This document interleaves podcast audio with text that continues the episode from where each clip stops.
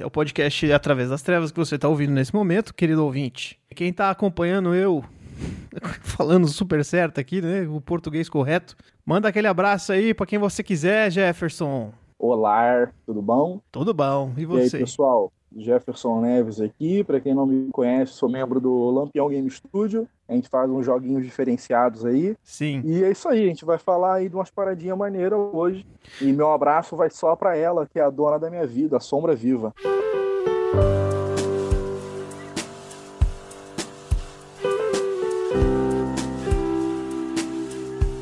Eita, sombra viva. Nossa. A sombra é uma coisa que, que guarda muito mistério, não é verdade? A Sombra Viva é um, é um é o mal de Beauregard, né? Sim. É, a- é o mal encarnado. É a antítese do Criador, né? Tem o Deus Criador e tem a Sombra Viva. E Uhum. muitos, muitas, em muitas exemplos dos, dos padres de Beauregard falam como se ela fosse de fato a sombra de Deus, né? E quando Deus caminhou no mundo, ele fez uma sombra. E essa era a sombra viva, que se desprendeu dele ali mesmo e foi atazanar a humanidade. Entendi, entendi. Eu gosto muito de que o teu mundo, né, de Belregard, ele tem a ver com ele tem uma religiosidade muito grande, por causa do criador e essa coisa do- da sombra que o criador projetou, e é uma coisa muito boa. Você acha que tipo as trevas são a antítese, antítese da luz, assim, existe pra existir o- a escuridão precisa ter um- um- uma luz muito bem definida, tipo, e essa luz seria a religião, assim, seria um mundo baseado em Deus. Eu acho que sim, porque a religião, né, mundo baseado em Deus, talvez não seja o que é necessário. Mas Aham. é muito comum o ser humano, de um modo geral, procurar uma dicotomia, né? Procurar um bem e mal. Por mais que você não use o termo bem e mal, né? Você pode usar, sei lá, causa e ordem, seja o que for. Mas sempre tem, né? Essa, essa sempre tem uma dualidade nas coisas, né? Sim. Carne, espírito, ou seja o que for, terra e água, né? Então é, é- sempre tem uma, uma, uma dualidade nas coisas. Eu acho que isso é natural nosso. A nossa a nossa onda Hum. ganha pira quando a gente não liga para os extremos, mas a gente fica naquele meio onde tudo é confuso. E aí é que é gostoso, cara. Você, você percebe isso no seu dia a dia, assim, por exemplo, na sua dualidade, às vezes que você é bom e ruim, assim, às vezes que você. Sim, pra caralho. Eu adoro essa ideia de que não tem gente boa nem gente ruim, sabe qual é? Eu acho que todo mundo faz o bem e faz o mal, todo dia, mano. Todo dia você faz o mal pra alguém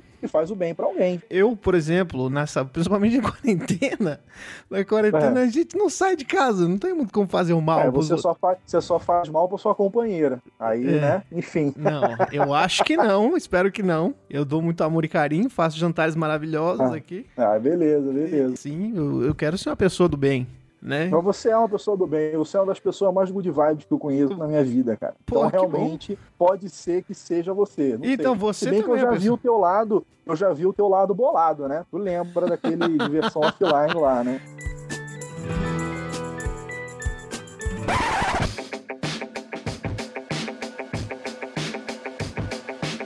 Vamos lá, a gente tá falando aqui de Dark Fantasy, né? A gente vai começar a falar um pouquinho, né, sobre esse gênero que é bacana, né? A galera gosta bastante, né? Uma fantasia sombria, uma É, fantasia. mas aí, aí vem uma curiosidade minha. Eu, Ah. de- de- em termos de fantasia medieval, seja lá qual for, o, o lado sombrio é sempre o meu preferido. Mas Aham. é o teu? Então, O Ramon gosta de Dark Fantasy ou é uma coisa que você explorou agora e tá gostando? então, eu gosto, mas me falta fontes. Tá. Eu acho Ok. que eu acho que assim, o que eu absorvi de Dark Fantasy não é eu, eu quero mais, entendeu?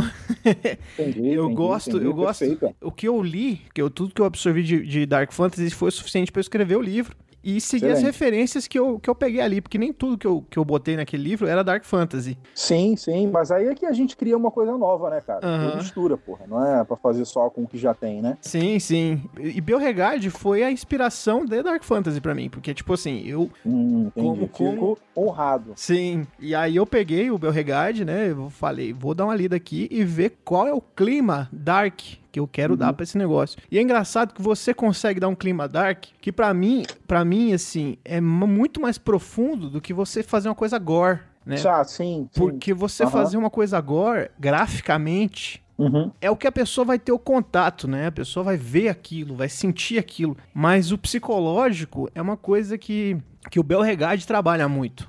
É, eu gosto da ideia de terror elegante. Não é querendo elitizar nem nada assim. Mas é meio que, sabe, aquela coisa de. Uma, uma coisa assim que você vê que tem ali um, um bailar naquilo, sabe? Não é tá, toma aqui, ó. É, não é sangue na tua cara. cara é, é, uhum. é, sim, sim. O que é legal, às vezes é maneiro botar isso também. Eu gosto de gore, mas não, não é sempre, né? Eu acho que você sustentar um clima de gore não dá, porque uma hora perde, vira trash. Vira. Vira é. engraçado, né? E não é ruim também, só entenda assim, não é o que eu queria. Uhum. Né? Não tô aqui dizendo que, ah, porque é uma merda desse jeito. Não, é só assim, o que eu quero não é isso agora. Você perde a mão muito fácil. Quando, quando eu boto o Gore no Beauregard, ele vem como para causar um terror até dentro do que já é terror. Porque a hora você vê que, caralho, sabe? Tipo, alguma coisa errada tá acontecendo. Não é, é pra ser algo casual. Sim, o Gore, né, essa escatologia é uma coisa muito comum no old school, uma parada tem muita coisa, né, escatológica, imagens porra chamativas, é. né, e tal, ali a doideira. Assim, sabe o que que eu me lembro quando eu olho ah. isso, desculpa de interromper? Imagina. Eu penso em um com 13 anos de idade. E eu, eu de 13 anos talvez achasse maneiro, Sei. mas hoje em dia eu já não acho mais, entende? Essa coisa muito visual, muito vou assustar minha avó com esse livro, ela tá fodida. Aí eu meio que, porra.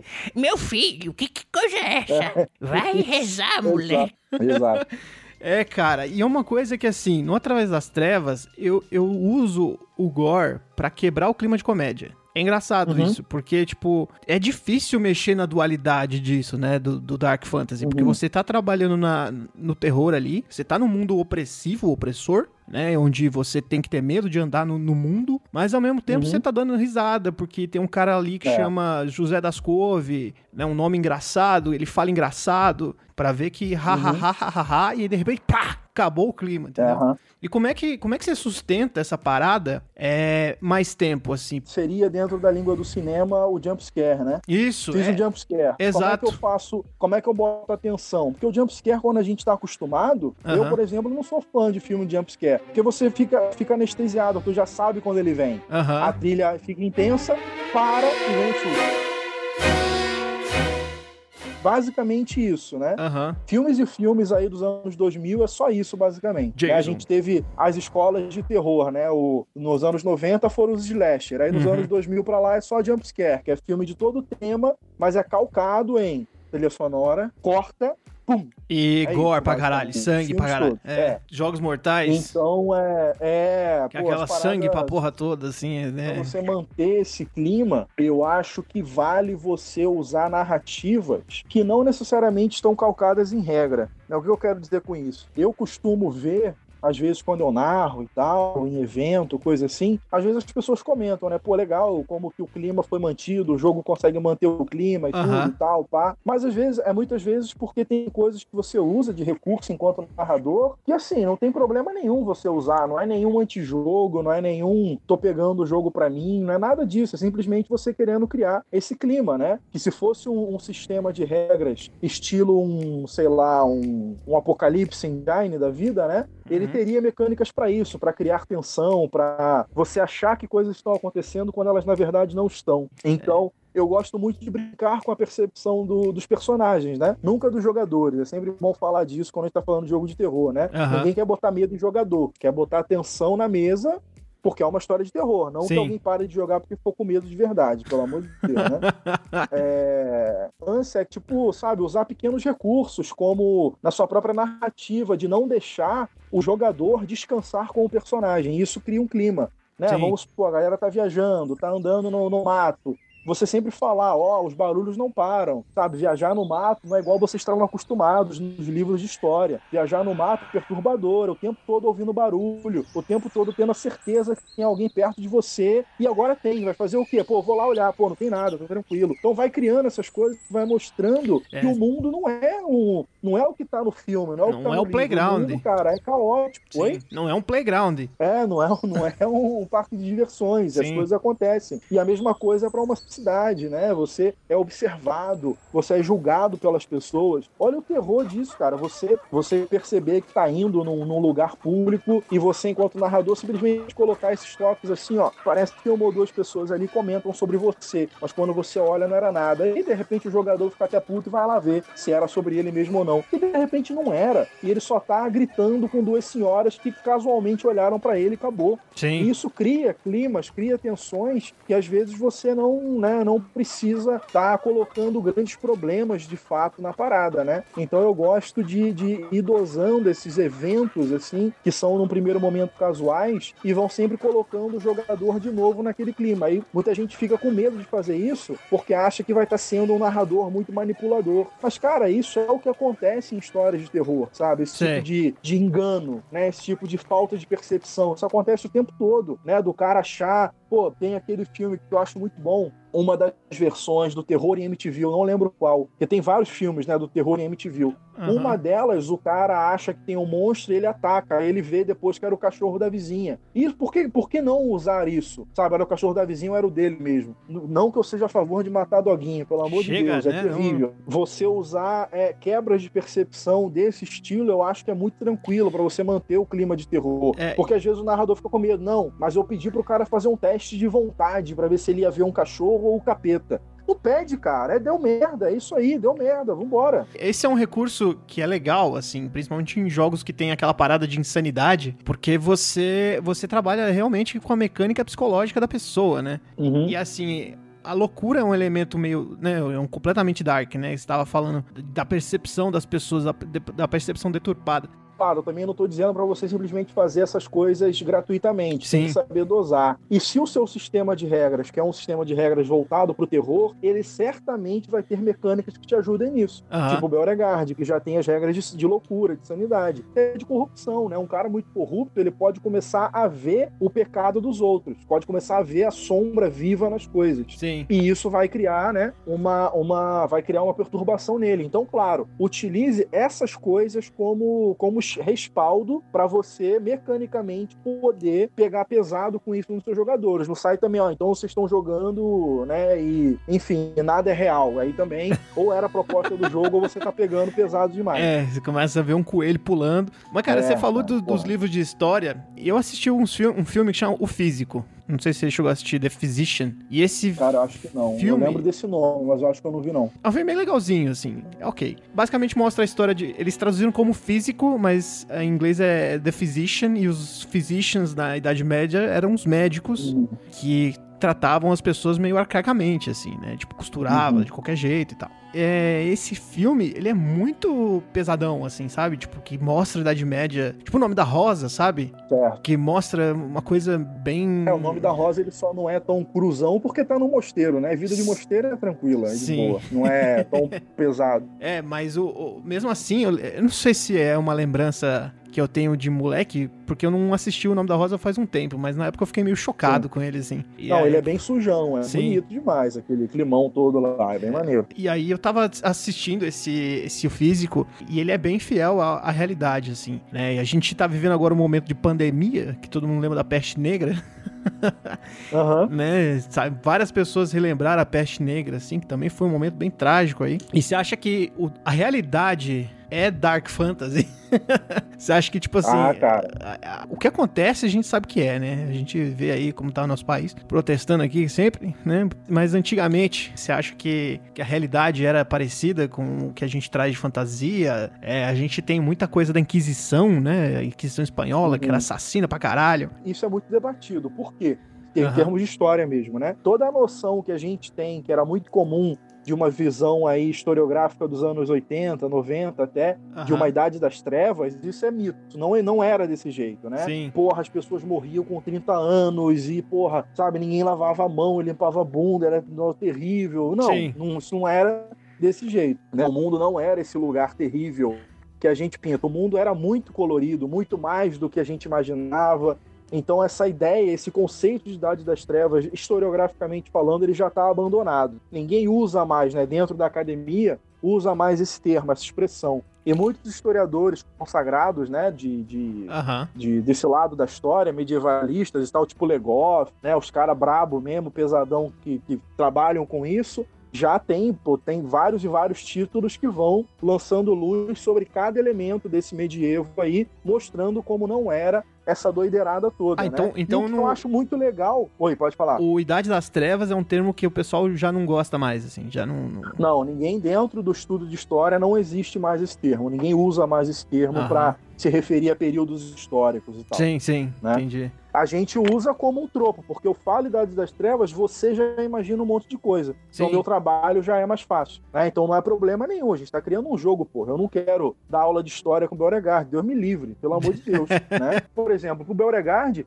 eu usei até a ideia que tá naquele livro do, do, no- do Narlock, o maluco um merda, um imbecil. Mas o livro dele, Guia Politicamente Incorreto, do quê? Acho que é da história da humanidade, alguma coisa assim, que fala da Idade Média. E tem vários mitos ali. Que, Aham, pô, pra um jogo é legal, mas não estude história pro livro do Narlock, pelo amor de Deus, né? sim. Claro que ao mesmo tempo a gente abre mão de outros tropos. Por exemplo, o papel da mulher, que é algo que sempre volta né, na discussão, porque é extremamente válido. Aham, O que a gente tem de imaginário de uma Idade Média é muito mais opressivo do que a realidade. A mulher não era totalmente sufocada como a gente imagina que ela era. Sim. Ela tinha, sim, alguns papéis fundamentais dentro de uma sociedade medieval, cuidando até de negócios por conta própria, sabe?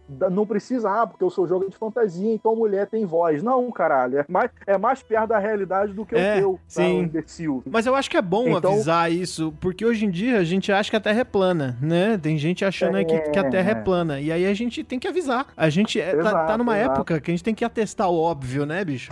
Pô, Até mesmo a questão de, de, de povos, né? De grupos étnicos diferentes que a gente imagina sempre, ah, não, porque o meu jogo é, é, é- aquela velha desculpa, né, cara? Ah, mas por que, que que não tem, sei lá, eu posso fazer um cara que ele tem a pele preta, é o cara não, porque nessa época não tinha. Sabe essas maluquice doente de, de jogador de fantasia medieval dos anos 90? E nada disso dentro de, da própria história é mais aceito. Era muito, a, a Idade Média era muito mais colorida até na questão da gente que tava lá. Sim.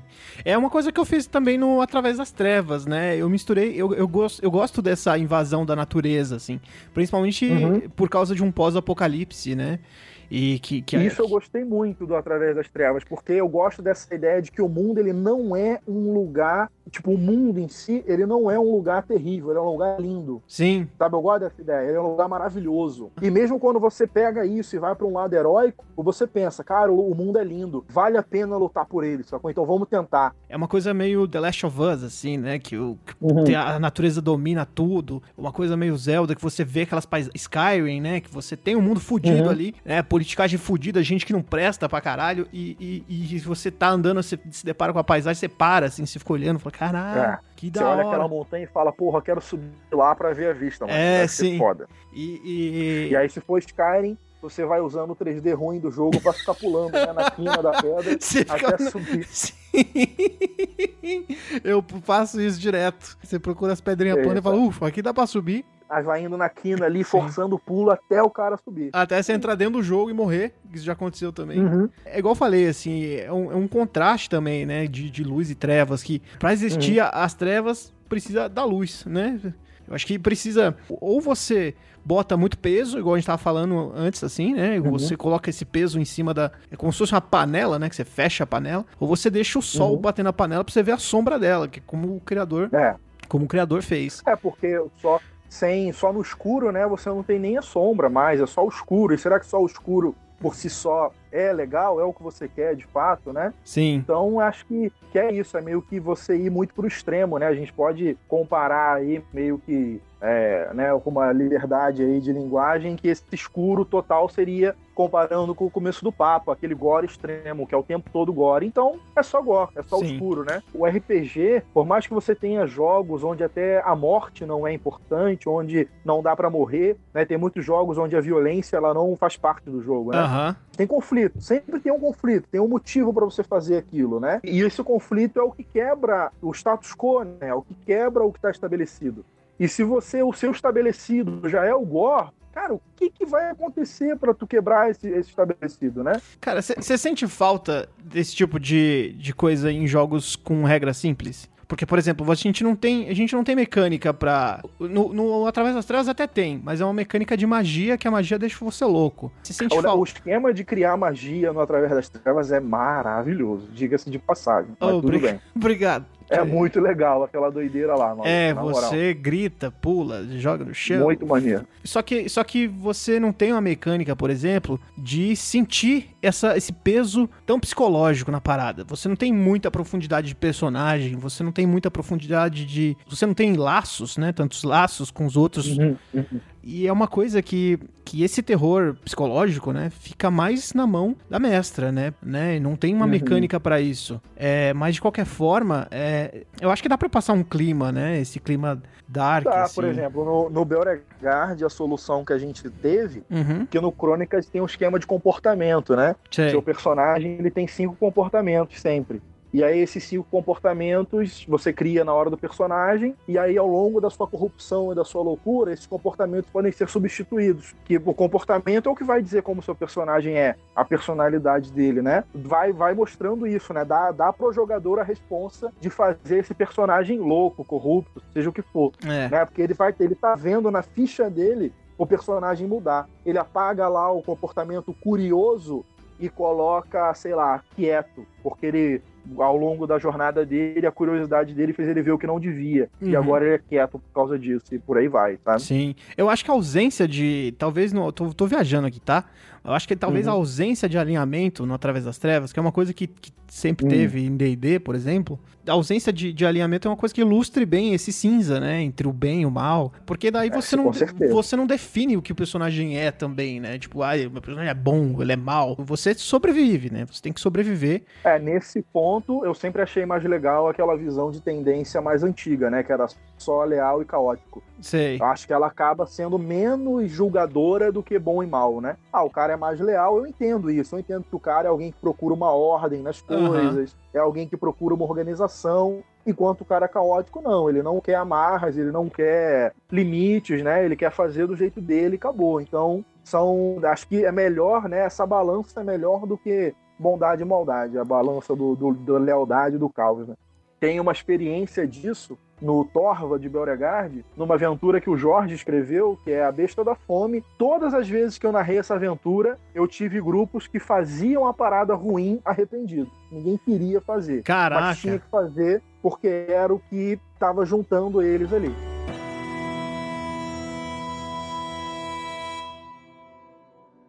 Uma coisa que me, que, que me influencia muito para criar as histórias e tal, que é uma coisa que é meio boba, cara, mas faça que você vai ver que é muito bom. Hum. É tá lendo uma literatura de terror, tá lendo uma história, ver ali aquele parágrafo que é foda. Aquele parágrafo que tu fala, caralho, meu irmão, que, o que que tá acontecendo na minha mente lendo isso? Eu tô imaginando coisas absurdas aqui. E é isso, e pega aquilo e chupinha, parceiro. Faz uma cena no teu jogo que vai chegar naquilo lá Mas e vou tu vai ler aquilo lá pros teus jogadores, e foda-se. E, cara, geralmente é porque aquilo inspira, são leituras inspiradoras, sacou? Eu acho que e assim, faça isso. o terror é uma Diga. parada que vem de nascença. Ok, Porque eu acho, bem. eu acho que é assim. Eu tenho um amigo meu que ele, que ele. Quando a gente era moleque, ele assistia todos os filmes de slasher. Assistia Certo. Jason, assistia Chuck, assistia várias paradas. E eu tinha um cagaço da porra. Porque eu não dormia. Eu assistia Uhum. essas, essas, essas porra e não dormia pra casa, chorava, ia pro quarto da minha mãe, falava, mãe, tô com medo. E aí, cara, isso veio comigo. Então eu sou meio cagão, entendeu? Eu sou meio tipo. Até pra ler, ler Então, a leitura Sim, também, coloca porque a leitura vem na minha mente. Então, tipo. Tá. Então eu sou cagãozão. Então, tipo assim. Mas, cara, mas de repente você tem mais facilidade pra criar o terror do que eu. Porque você entende esse medo. Eu, eu só me empolgo. O foda é isso, porque, por exemplo, assim, às vezes é uma parada idiota, que, que eu não tenho medo, mas não dá medo, entendeu? E é tipo, Ok, tipo tudo bem. lagartixa. Tem gente que morre de medo de lagartixa, É. entendeu? Tá e aí. faz mó bem pra nós, como os mosquitos aí. É, então, e gente morre de medo de lagartixa. Então, às vezes, Sim. eu falo assim: você tá vendo agora uma ovelha que tem tentáculos saindo do, do, do cu dela. E aí todo mundo fala: caralho! Aham. Né? Eu, eu- pra mim isso é assustador. E aí tem gente que fala assim: isso é, Aham. pra mim é terça-feira, né? Eu vi ontem uma Aham. ovelha de, de cu de tentáculo. É uma coisa que pra mim, eu acho que assim, eu preciso. Por isso que eu falei lá no começo que, que é, uma, é uma fonte que eu precisava beber mais. Vou E- te passar uma leitura que me inspira demais da conta. Demais, Aham. demais, demais. Que é um autor, é, acho que ele é americano. Eu não é americano nem inglês, mas eu acho que é americano. Que é o Clive Barker. Eu me inspiro demais lendo as paradas dele. Ele é o cara que criou Hellraiser, por exemplo. Sei. Clive Barker, Sacou? Clive Late-. Latidor. Ele. E, pô, e o que ele escreve tem isso. É, é um, tem muito gore né, em alguns momentos que ele escreve, mas é sempre muito elegante, muito erótico, sabe qual é? E, Sei. porra, é muito, é muito inspirador, muito inspirador. É muito assim, tu bebe, tu fica, sabe, tu, tu lê e tu fica meio que, caralho, eu E quero o, e o Stephen King? pra alguém essa doideira. E o Stephen King, cara, pra, ele é ótimo pra você pegar noções de construção de personagem. Sei. Porque o Stephen King é aquele cara que ele não. Ele, ele vai desenvolver o personagem pra quando der a merda, tu ficar bolado com o personagem. Entendi. Isso é legal de beber com ele. Isso é muito bom de beber com ele. Então, a leitura do Stephen King me ajudou muito a pensar em flashback numa sessão de RPG. Hum. Porque sempre rola. Você lê, por exemplo, O Cemitério Maldito, que é puta livro. Cara, que livro sensacional. Tem vários flashbacks da mulher da, do, do casal lembrando da irmã. A irmã chamada Zelda, que tinha uma doença degenerativa lá, maluca, que deixava ela entrevada na cama e ela tinha que cuidar da irmã de vez em quando. Só que ela foi percebendo que ao longo do tempo a irmã era uma pessoa ruim. E isso é maneiro, porque quebra a expectativa. Ah, ela é doentinha, ela deve ser tão boazinha, não, ela era ruim. E aí, como é que você lida com uma pessoa ruim, incapacitada numa cama, que precisa da ajuda dos outros, mas ela é má?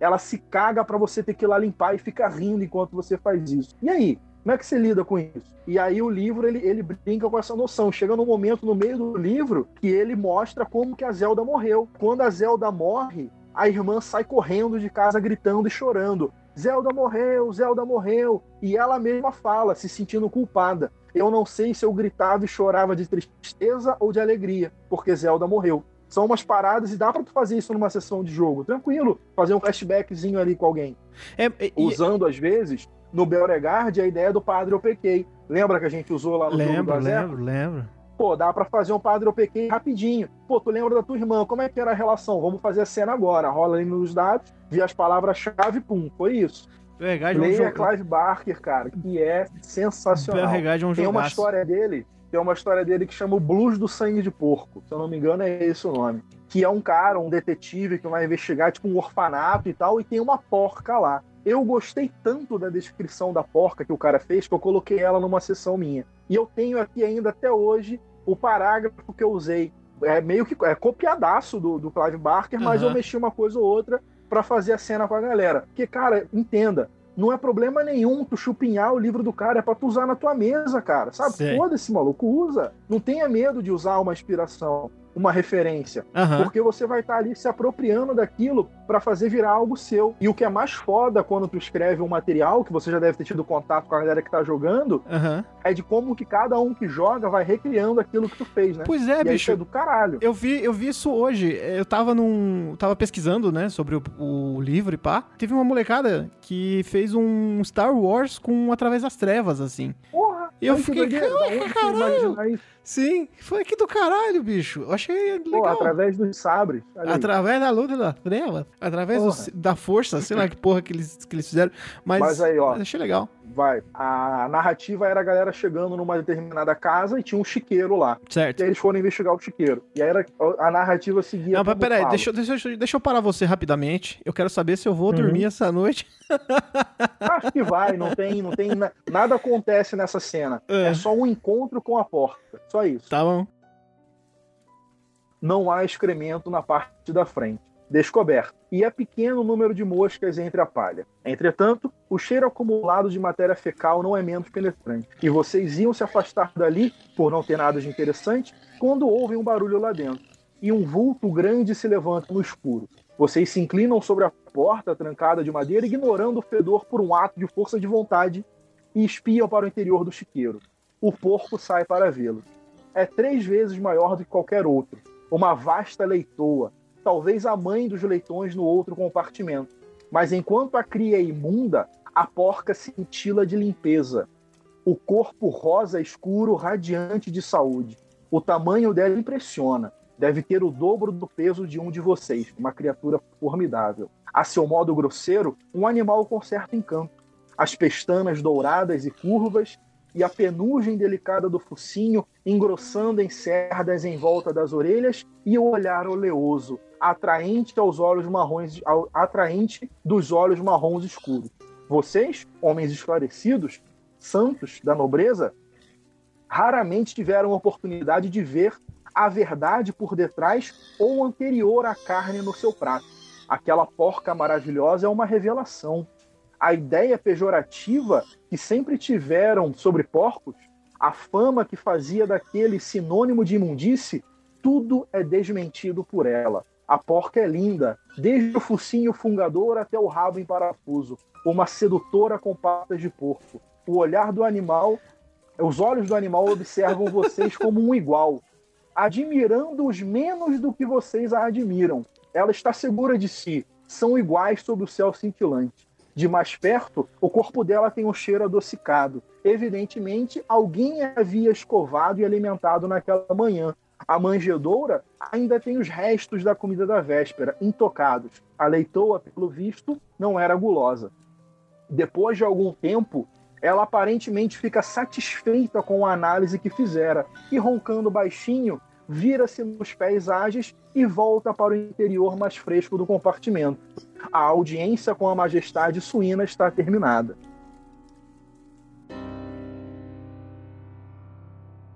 E aí a galera ficou: Meu Deus, eu quero amar essa porca, vou entrar e vou pegar ela para mim, porque essa porca é maravilhosa. E aí você cria.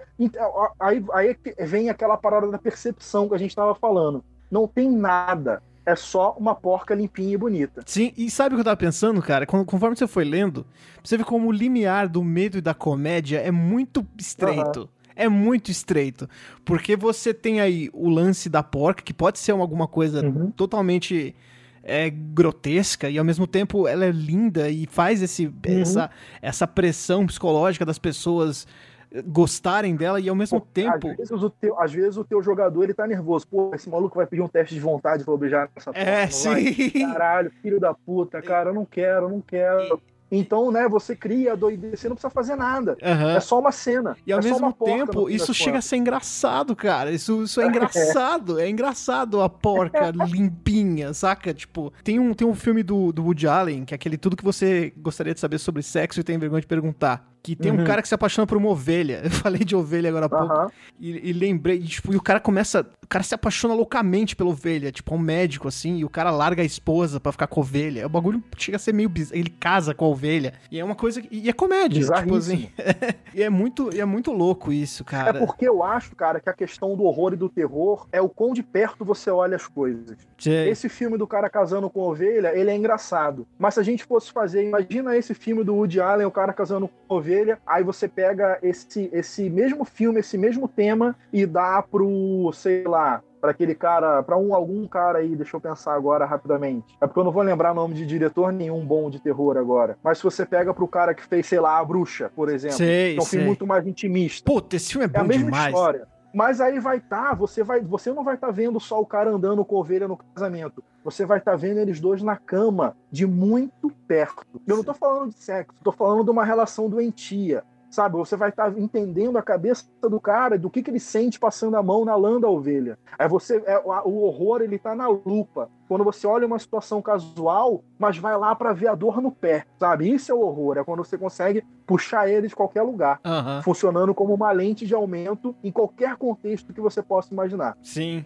mesmo no, no, no, jogo de fantasia medieval terrível e tal, não sei o que, blá, blá, blá, o cara de armadura de batalha é um herói, mas eu quero ir com a lupa perto dele e ver a dor no ombro que ele tá sentindo estar com a armadura, o fedor terrível que esse maluco deve estar também. Então, sabe, a, a, o horror ele pode muito bem ir né? E o horror mundano, não tô nem falando de um horror sobrenatural, mas Sim. um horror mundano, um horror ali casual, né? E a própria imagem de um cara de armadura, a primeira vez que eu entendi o quão terrível um cara de armadura podia ser, foi lendo o primeiro romance de Tormenta, do Leonel Caldela. O Inimigo do, mundo. mundo. Tem uma parte lá que o, o, Albino, né, que é o grande vilão ali, aquele caceiro da Tormenta que tá vagando por Acton, ele vai em Arlen, se eu não me engano, porque ele quer ver como é que um rei é feito. E aí a, a rainha tava grávida. E ele, pô, como assim um rei vai nascer? Quero entender isso isso daí. Ele é um ser alienígena e tal, né? E aí o pai da, o marido dessa mulher, ele bota uma armadura de batalha para meio que combater esse monstro e tal, ou para combater alguém, não lembro agora quem. Mas o Caldela descreve o que é uma figura de armadura de batalha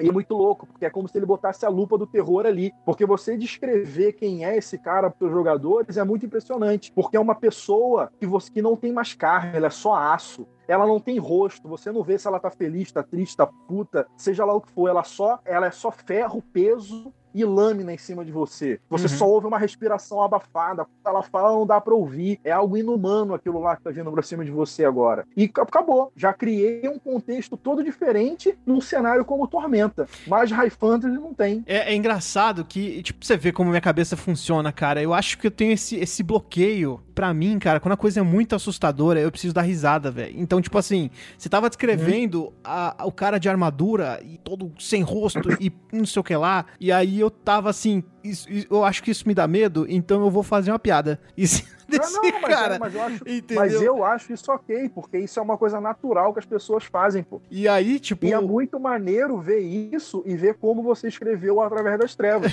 que é o Ramon cagão fazendo piada com o terror. É, é porque, aí, porque eu preciso que esse cara não uhum. seja assustador, pra eu conseguir ficar vivo. Você quer que ele. Você quer que na primeira marcha que ele dê, ele escorregue e caia. Não, que, tipo. que a armadura dele seja um cara bundão lá dentro, entendeu? Seja. Então, mas é, mas é muito foda porque porque no romance é exatamente isso. O rei é um bundão. Ele só botou uma armadura porque é o que ele tinha. Sim. Ele era um merda. Ele tava dentro da armadura suando, ninguém me ataca, pelo amor de Deus. Cara, que, que Mas da hora. Entende o que eu quero dizer com o lance da, da, lupa? Sim. E você se aproximando muito perto das coisas, tudo fica meio aterrorizante. Tudo tem vazão para ser terrível, porque é, sei lá, ou talvez eu esteja meio doente mesmo da cabeça e meio dodói e queira ver o pior de tudo, mas é meio que esse caminho que eu vou. Mas eu acho que quando você acabo... espera o pior de tudo, quando você espera o pior de tudo, você ganha o que é bom, né? Às vezes você ganha o que é bom. Pode ser, é. Sim, a expectativa então, que você quando tem. Quando vem o pior, quando vem o pior, eu não me surpreendo. Sim, e aí quando vem o melhor, você fica feliz. Eu acho que é assim.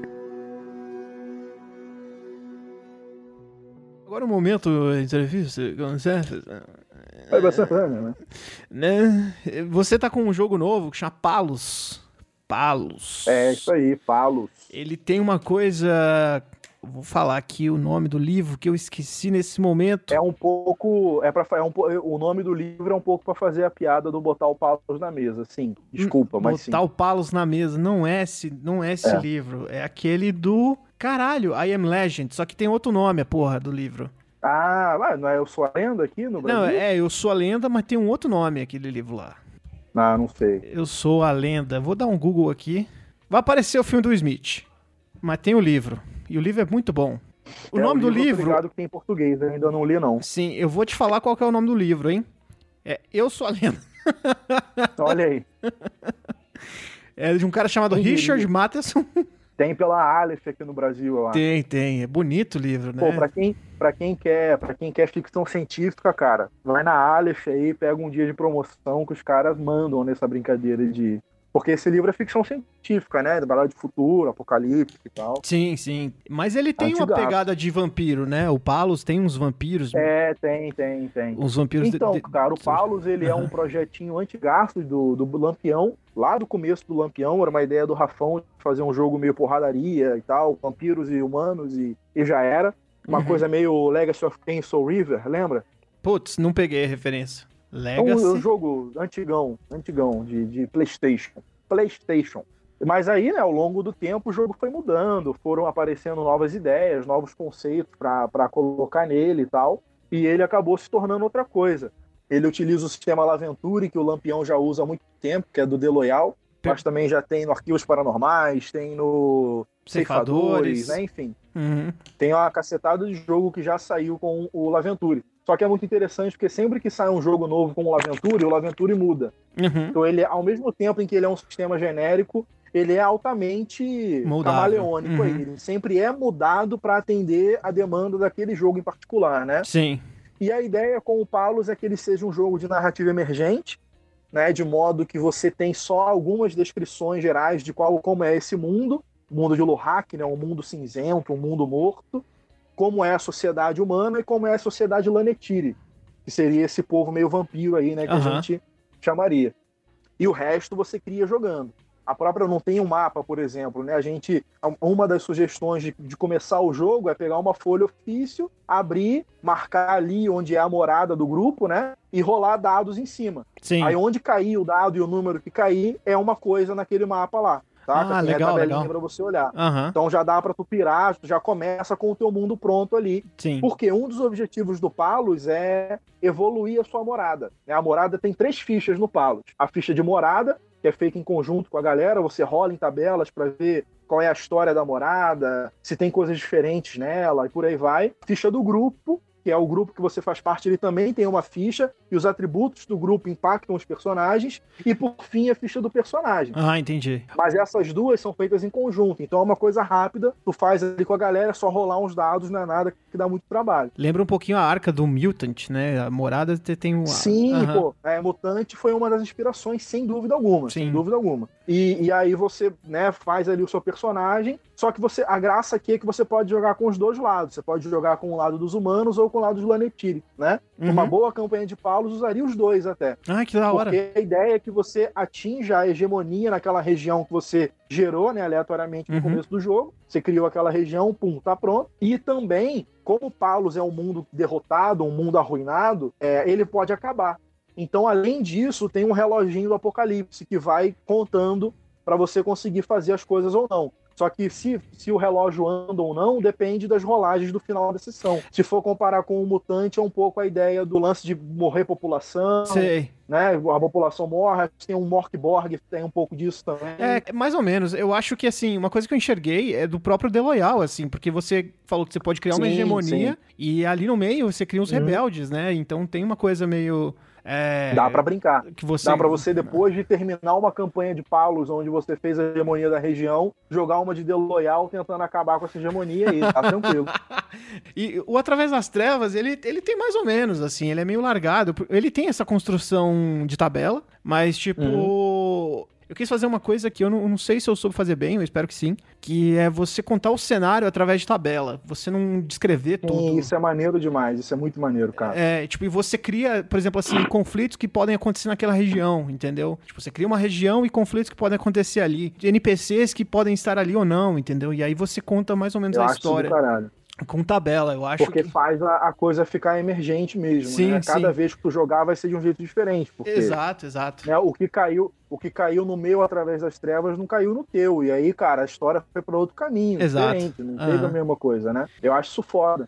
E aí, dentro do, do Palos, né, você tem essas duas construções. Então, tanto se você jogar com humanos, a sua morada vai ser o Bastião, que é meio que uma grande cidade que se mantém firme nesse mundo destruído. É, e toda a cultura humana, ela tem uma linguagem, né? Não tem um deus criador, assim, não tem uma religiosidade acima em Palos. Deus dentro de Palos é como se fosse o, o cara que, que manda naquela cidade. Aham. Então toda a cidade de Palos meio que acha que tem a razão de existir, porque Deus está lá. Tudo tem a ver com relógio. Deus, para eles, é um Deus relojoeiro. Que E, legal. e por isso que tem a coisa do relógio, do apocalipse e tal, né? É meio que para brincar com isso. E que a, a hierarquia da cidade é toda baseada na linguagem católica dos anjos. Então quem manda na cidade, esse cara quase divino, é o Serafim, Sei. que é uma figura geralmente andrógena. Né? Ele não é muito definido, ele é algo que está quase no divino. Essas Aham. coisas não importam mais para essa figura, né? E quem está mais abaixo na escala são os anjos, que são os camponeses, quem sustenta toda a hierarquia angelical, digamos assim, né? E aí você vai ter lá os tronos, potência, captare, né? Que é toda aquela hierarquia angelical católica que a gente está acostumado, que eu chupinhei para colocar no, no Palos. Que é a sociedade humana era desse jeito, né? Tem uma É, pegada é. steampunk, né? Os relógios, é, ou é, pelo, pelo que eu li do comecinho É, então, do Palos. quase, quase dá para ser um clock punk, né? Sim. É aquela coisa. É, é um, é um derivado aí, né? Do, do, do cyberpunk, É. primo do, do steampunk, do, que no lugar de vapor é só engrenagem, é só. Dá para brincar muito com essa noção se você quiser, Ah, tranquilamente. Só para falar um pouquinho dos Lanetiri, que eles são diferentão.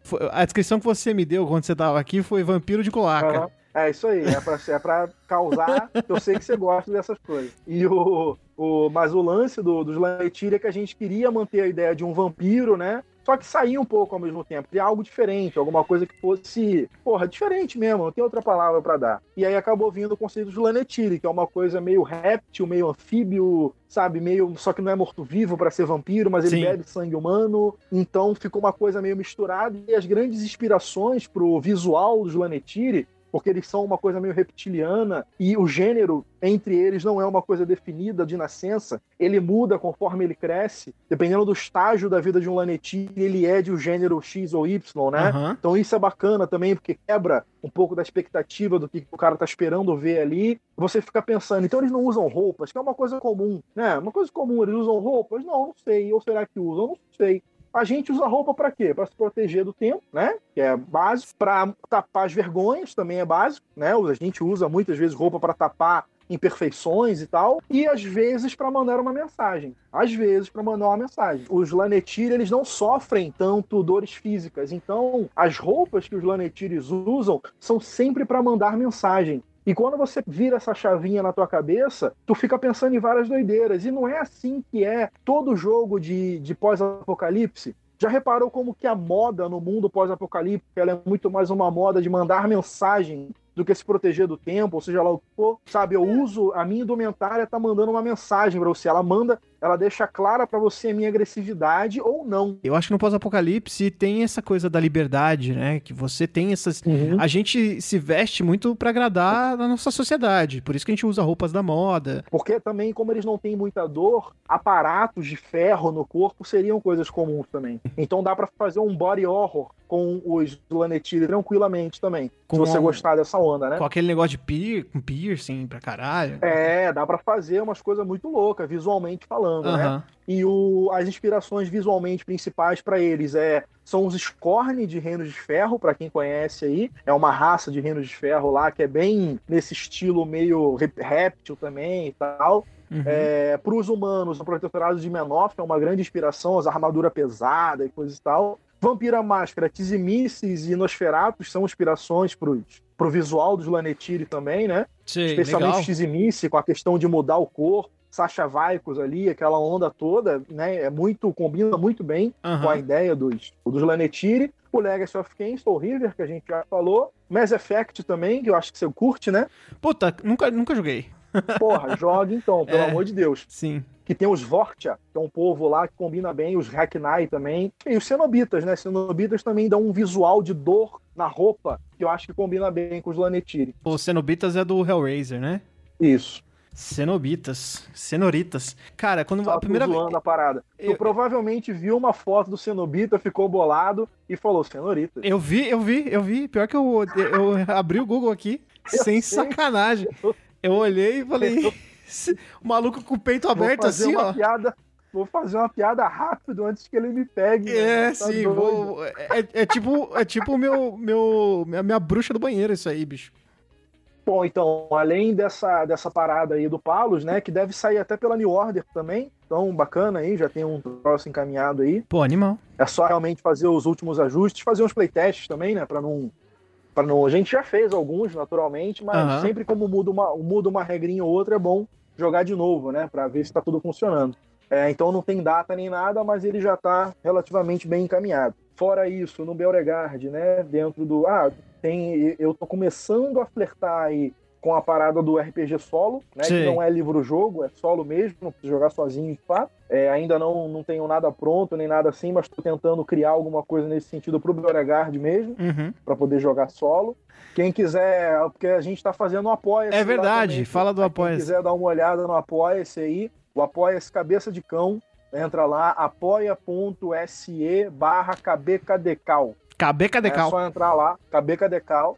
É só entrar lá que a gente já tá, a gente já tá indo pro terceiro mês aí de materiais, né, sendo produzidos e tá sendo bem legal e por mais que ele seja voltado para Beauregard, é muito fácil você pegar aquilo ali e usar no, no jogo da sua preferência, inclusive em através das trevas, né? Os É, dois sim. materiais que saíram no momento dessa gravação é, é é uma fortaleza numa região de fronteira, dá para usar tranquilo, Aham. e o outro é uma organização comercial, que também dá para usar de boa.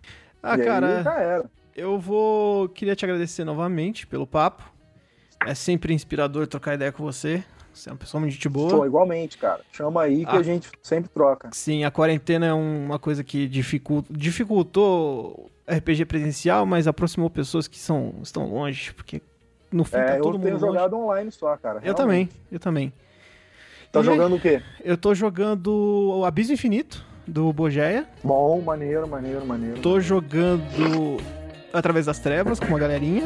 Bom, bom. E tô jogando D&D.